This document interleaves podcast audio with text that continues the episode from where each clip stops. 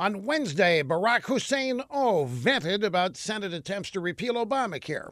He was speaking in New York. He said, When I see people trying to undo that hard won progress for the 50th or 60th time, it's aggravating.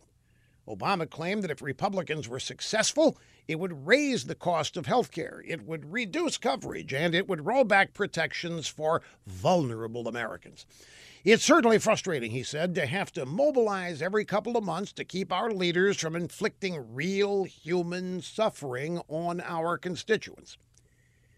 Yeah, Mr. Obama, it is aggravating to go through the effort to repeal Obamacare again. The bill to get rid of it should have been put on Trump's desk to be signed his first week in office. Nobody is more frustrated than the voters who sent Republicans to Congress year after year to get rid of it. Now, aside from that, seriously, Mr. Obama, you have the audacity to issue warnings about reduced health care coverage and rising costs. Obamacare is why Americans face out of control prices now.